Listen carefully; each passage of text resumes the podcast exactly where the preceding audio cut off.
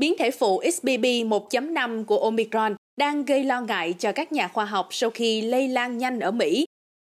Tính đến đầu năm 2023, trên đất nước này đã có 40,5% trường hợp nhiễm COVID-19 là do biến thể XBB 1.5.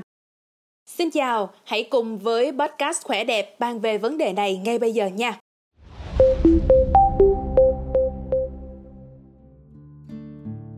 XBB 1.5 là họ hàng của biến chủng XBB, tái tổ hợp từ hai biến chủng phụ là BA2.10.1 và BA2.75.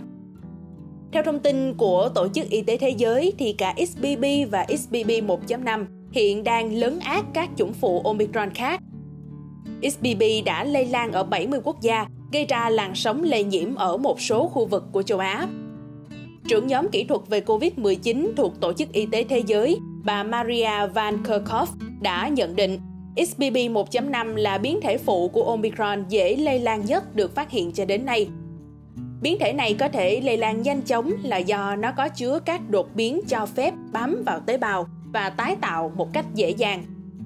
Theo dữ liệu từ Trung tâm Kiểm soát và Phòng ngừa Dịch bệnh của Mỹ, ước tính XBB 1.5 chiếm đến 40,5% số ca mắc COVID-19 được xác nhận tại đất nước này. Đặc biệt nữa là XBB 1.5 đang lây lan nhanh tại vùng Đông Bắc của Mỹ. Theo tờ Washington Post, hơn 70% số ca mắc COVID-19 ở vùng Đông Bắc gần đây được cho là do biến thể phụ XBB 1.5. XBB 1.5 cũng đã được phát hiện ở 28 quốc gia khác trên khắp thế giới. Với tốc độ lây lan nhanh của XBB 1.5 thì mức độ nguy hiểm đối với những người mắc phải sẽ như thế nào? Trả lời cho vấn đề này, Tổ chức Y tế Thế giới cho biết họ chưa có bất kỳ dữ liệu nào về mức độ nghiêm trọng hoặc bức tranh lâm sàng về tác động của XBB 1.5. Điều đáng lo ngại hơn cả là khả năng lây truyền nhanh chóng của nó. Bà Van Kerkhove cũng giải thích thêm, hiện Tổ chức Y tế Thế giới không thể quy sự gia tăng số ca nhập viện ở vùng Đông Bắc của Mỹ là do biến thể XBB 1.5. Vì ngoài biến thể XBB 1.5, còn có nhiều loại virus đường hô hấp khác cũng đang lưu hành tại nơi đây. Theo các nhà virus học thì sự xuất hiện của biến thể phụ XBB 1.5 này không có nghĩa là sẽ có một cuộc khủng hoảng mới.